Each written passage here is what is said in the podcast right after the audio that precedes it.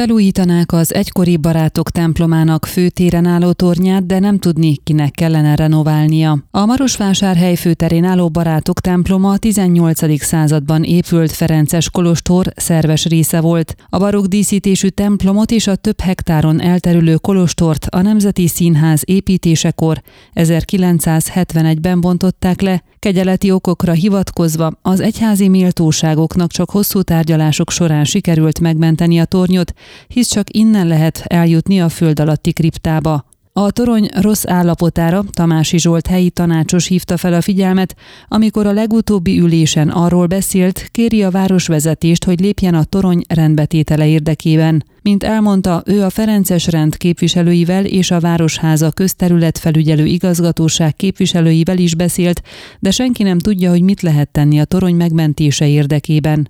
A fő gond az, hogy nem tisztázott még a tulajdonjoga. A Székelyhon megkeresésére a Marosvásárhelyen élő Bakó Pál ferences rendi szerzetes elmondta, hogy még nincs végleges döntés a restitúciós perben, így nincs a tulajdonukban a Barátok templomának tornya. Ez azt jelenti, hogy nem tudják telekkönyvesztetni és nem rendelkezhetnek felette. Mint hozzátette, már egyeztetett a provinciálisával, azt kérve tőle, adjon felhatalmazást, hogy tudjon tárgyalni a városvezetővel a torony rendbetételéről. Jelenleg a torony lóg a levegőben, de hiszem, hogy a polgármester és mi is azt akarjuk, hogy felújítódjon, állaga megőrződjön, így találunk egy közös megoldást, fogalmazott. Marosvásárhely polgármesterét, Sós Zoltánt is megkerestük. A városvezető a Székelyhonnak elmondta, májusban készül el a színháztér általános felújítási terve, amelyet már idén meg is valósítanak.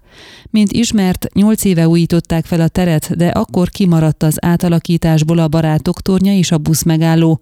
Ezt a hiányt szeretnék most pótolni, egy fedett részt tervezve a buszmegállóhoz, ahova esőben és kánikulában is behúzódhatnak a várakozók. De szeretnék a tornyot is tatarozni, keresik a jogi megoldást, hogy hogyan tudják ezt megtenni, hiszen nincs tisztázva a tulajdonjoga és nem tartozik a városhoz, így közpénzt nem tudnak költeni rá. Az is gondot jelent, hogy korábban tíz évvel ezelőtt hozzá nem értő módon cementtel vonták be az alsó részét. Ezt most le kell takarítani és víz áteresztő vakolattal kell bevonni. Sós Zoltán arról is beszélt, hogy ha sikerült megtalálni a jogi megoldást, akkor szeretnék a toronyban levő kripta lejáratát is rendbe tenni, elérhetővé tenni, hogy látogatható legyen. Nem állandó jelleggel, de időszakonként meg lehetne nyitni a nagy közönség előtt is, például a múzeumok éjszakája rendezvényein. Mindenképpen fontos számunkra, hogy felújítsuk, rendbe tegyük a tornyot, a színház tér rendezésével együtt, nyomatékosította az elöljáró. Ön a Székelyhon aktuális podcastjét hallgatta. Amennyiben nem akar lemaradni a régió életéről a jövőben sem,